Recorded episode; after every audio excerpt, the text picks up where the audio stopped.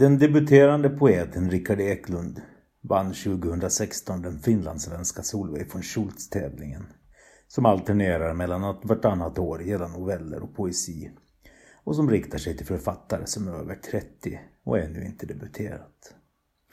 Tävlingen, som också har ett syskon i Arvid Mörn-tävlingen med målgrupp bland ännu inte 30 fyllda, kan fungera som en motbild till Ekström och Grais novelltävling, som under våren väckte en del uppmärksamhet med anmälningsavgift och uppenbar profithunger. Det pratas ofta om att poesin i svensk Finland är mer integrerad i den skönlitterära helheten än den är i Sverige. En orsak är självfallet att den finlandssvenska poesin skrivs inom en språklig minoritet och därmed är tvingad till ett mer kollegialt förhållande med prosen. Alla behöver kort sagt varandra. Men en annan orsak är också de nämnda tävlingarna, som är fondfinansierade, får hygglig medial uppmärksamhet och har relativt stora prissummor, runt 50 000 för första pris. Och som faktiskt innebär en möjlighet för en odebuterad författare att ägna sitt skrivande lite tid. Det är naturligtvis vanskligt att tävla i litteratur, men möjligheten att få ett stipendium redan innan man publicerat sig gör stor skillnad. Rickard Eklund är i gott sällskap. Martina Målis-Mellberg, Vin Tran, Ellen Strömberg, Kai Korki Aho, Matilda Södergran, Heidi von Brigt, Adrian Perera och Karin Erlandsson är bara några av de en gång lovande och numera uppmärksammade författare som har placerat sig högt i tävlingarna. Att Rickard Eklund debuterade således ingen överraskning. I svensk Finland är Eklund sedan tidigare ett någorlunda bekant namn, främst känd som dialektrockare på närpesmål i bandet Slagverk, ofta med uppfriskande mörka texter, och som soloartist med samma dragning mot det dialektala. Hans debut som poet födde alltså vissa farhågor. Jag är ingen stor vän av dialekter i konst överlag. Påfallande ofta tycker jag att det dialektala uttrycket, trots sin uppenbara autenticitetssträvan, blir ett fjärmande filter som stöter bort snarare än öppnar. Men det är förstås en fallande skala. Små inslag eller dialektala antydningar kan förstärka och precisera. Och visst, i bredbent rock av det slag som Slagverk producerar fungerar dialekten ovanligt bra. Kanske för att den ofta blir en pendang till ett fläskigt gitarrsolo, eller i de argare eller mer smäktande låtarna faktiskt skapar en uppriktig närhet. Dialekten fungerar i och för sig hyggligt också i de lite mer finstilta låtar Eklund gör under eget namn, men också där förstärker och förtydligar musiken texten. Men i skriven poesi fungerar dialekter sällan. Att stavning och grammatik ofta inte är regelstyrd gör dessutom att kraftigt dialektala dikter ser ut som språkliga experiment utan att egentligen vara det, vilket irriterar vän av syntaxuppror. Upproret blir ju fullständigt meningslöst om det redan råder anarki. Och det är därför med viss bävan jag närmar mig Rickard Eklunds debutsamling Tundra. Men det visar sig att farhågan är överdriven. Rickard Eklund förstår uppenbarligen att dialekten behöver backning av antingen musik eller verbala betoningar.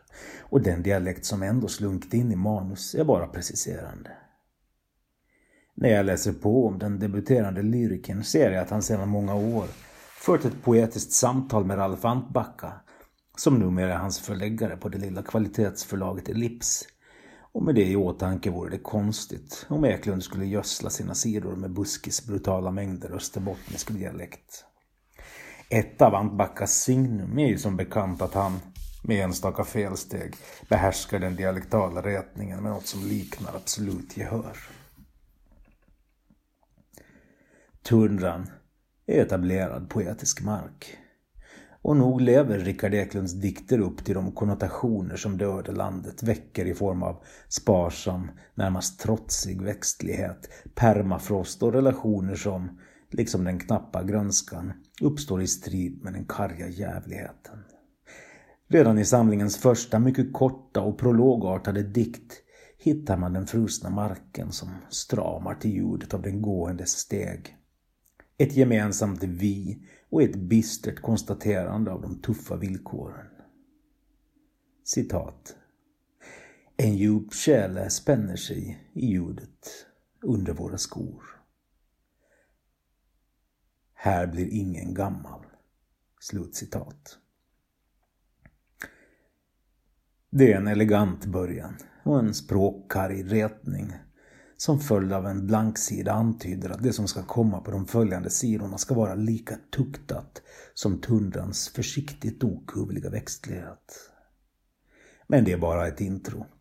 Redan i följande dikt breddar Eklund sitt spektrum och tillåter sig att flytta ut i en mer böljande, vildsint, allitererande snudd på språksensuell bestämning av läget. Citat. Tundra, turmalinöga, ensam, någonstans ingenstans, kustens simmande vimmor, karga andedräkter, saltet, livsoljan, sup. Gränslandet, arbetsnarkoman, arbetsoförmögen, varken nykter eller rik nog, öppna moln, fjällglim, fjällglim, fjällglim, in i tundra, väntrum, väntrum, vägen ut, in i tundra, tydliga froströtters fötter, kröker från skrymsle till, kroppar i flätade skrindor, madrassfimpar, röksignaler, köksfläktar, hudskorv, torvnävar, brutna och vintervridna över tundramark, år och tusenord oförklarade eller överlevda. Slutcitat. Mönstret går igen i hela diktsamlingen, där större textmassor med en melodiös precision vägs mot kortare avsnitt. Precis som upprepningar och alliteration välavvägt dyker upp utan att låsa diktjaget eller berättarrösten i ett idiom som blir övertydligt. Samlingen är, med undantag för ett par stickspår, indelad i 5 övergripande delar där perspektivet glidande rör sig mellan olika positioner. Tundran som Eklund lotsar sin läsare igenom är självfallet i första hand billig. Beroenden, frånfällen, falande minnen av gemenskap, människors rörelse bort från varandra, men också enskilda individers rörelse bort från den villkorade kollektiva gemenskapen. Inte mot individualism, utan mot integritet. Men ibland är den kalla slätten också direkt bokstavlig. Inte bara i ett gytter av termer för olika typer av permafrost, utan också i benämnandet av det som faktiskt växer och till och med frodas i det karga. Som den rosa lilla blomman fjällglim som nämns i dikten ovan. Det levande, trots allt fungerande och rent av vackra, bör betraktas med samma emfas som det köldskadade och utdraget döende. För övrigt en både viktig och svår påminnelse för alla som haft att göra med självdestruktiva beroende personer. I den inledande delen, som delar samlingens titel Tundra, antar diktjaget formen av en kollektiv röst som med tvära kast betraktar tundran från olika håll. Ibland lika hjälplöst fången som pingos och palsar, ismassor som av täckande torv eller gräs hindras från att någonsin tina. Ibland som en tillfällig besökare som närmast desperat försöker peka på att också tundran sitter ihop med andra miljöer. Utkantstillvaron är långt ifrån den normativa mitten, men det finns vägar som förbinder den ena platsen med den andra. Eller åtminstone stigar, även om de kan vara igenvuxna och svårforcerade. Diktjagen flyter in i varandra som korten i en kortlek, och det är inte givet vem som representerar vilken hand. Det är inte självklart var linjen går mellan att leva en längtansfull dröm och sjunka i livlös längtan. Men här och där sker ett tydligare växelspel där kursiverade verser lägger sig i flödet med kommenterande utrop som om de försökte bryta och erbjuda det bottenfrusna eländesflödet ett alternativ. Som världens kanske mest isolerade plats, vilket är en hygglig antydan om vad som krävs för att hitta stigen som förbinder periferin med centrum. Citat. Kerguelen, hur jag önskar Kerguelen för dig. Att rehabilitera som kungspingviner. Där alkohol och metamfetamin är förbjudna. Slutcitat. Ibland blir den kursgivarrösten nästan förbannad och gör snabba irriterande inpass som avbryter ett flöde av destruktiv vildmarksidealiserande undergångsromantik på ett nästan förnumstigt sätt, intvingad i en grå, trist normativitet som sannolikt bara möter ett överseende förakt från de rumlande öron den försöker nå, som är de två stroferna nedan. Citat. Lev stolt dina sista dagar. Ångra, puls, impuls. Vem i stolthet? Sällsynt som spillning, snörade kängor runt råstenar, hjortgravar. Alla går barfota härifrån. Slutcitat. I de följande tre delarna dröjer diktjaget eller berättarrösten snäppet längre i varje utgångspunkt. Den andra delen, passage, domineras av en röst som stannat i det normativa och ser tillbaka på en sorg. Naturen som är hänvandrare i är bara natur. Men det finns en retning av en saknad. Citat. Nu har tiden blivit ett ankare. Jag påminns så sällan att sörja dig eller minnas dig. Maten kallnar. Hörs från köksfönstret. När jag svarar darrar jag inte längre på rösten. Slutcitat. I den följande askes befinner vi oss oftare på andra sidan, där smärtan är påtagligare. Citat. Det känns vidrigt att behöva fråga. Ville någon ha dig? Slutcitat.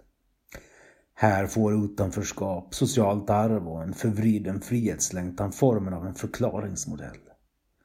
Den mörka kylan är kompakt. Men just som kallbranden sätter in som värst girar Eklund något och glider i samlingens sista del, brytning, mot något försonande och nära på storslaget. Som om han författade en stor amerikansk roman och inte en liten österbottnisk diktsamling. Här gör sannolikt hans erfarenhet som låtskrivare att han både vågar de stora orden och schablonerna och på det stora hela lyckas använda dem utan att kantra. Citat. Att känna rymden i din andedräkt. Maskor i livets vävnad. När du trillar in från terrassdörren, dina oskyldiga pupiller skratta, två ödelagda planeter. Lekfullheten i ditt språk. En heliumvandring genom rummet, från barskåp till barskrapad. En ny värld vidgas. Applåder från ett valv av stjärnor. Slutcitat. Det handlar dock inte om katarsis eller någon verklig försoning. Bara om att åter erinra de ljusdagrar som mörkret trots allt är beroende av för att kunna bli riktigt becksvart. En välbalanserad och mogen debut med en behaglig ton av americana.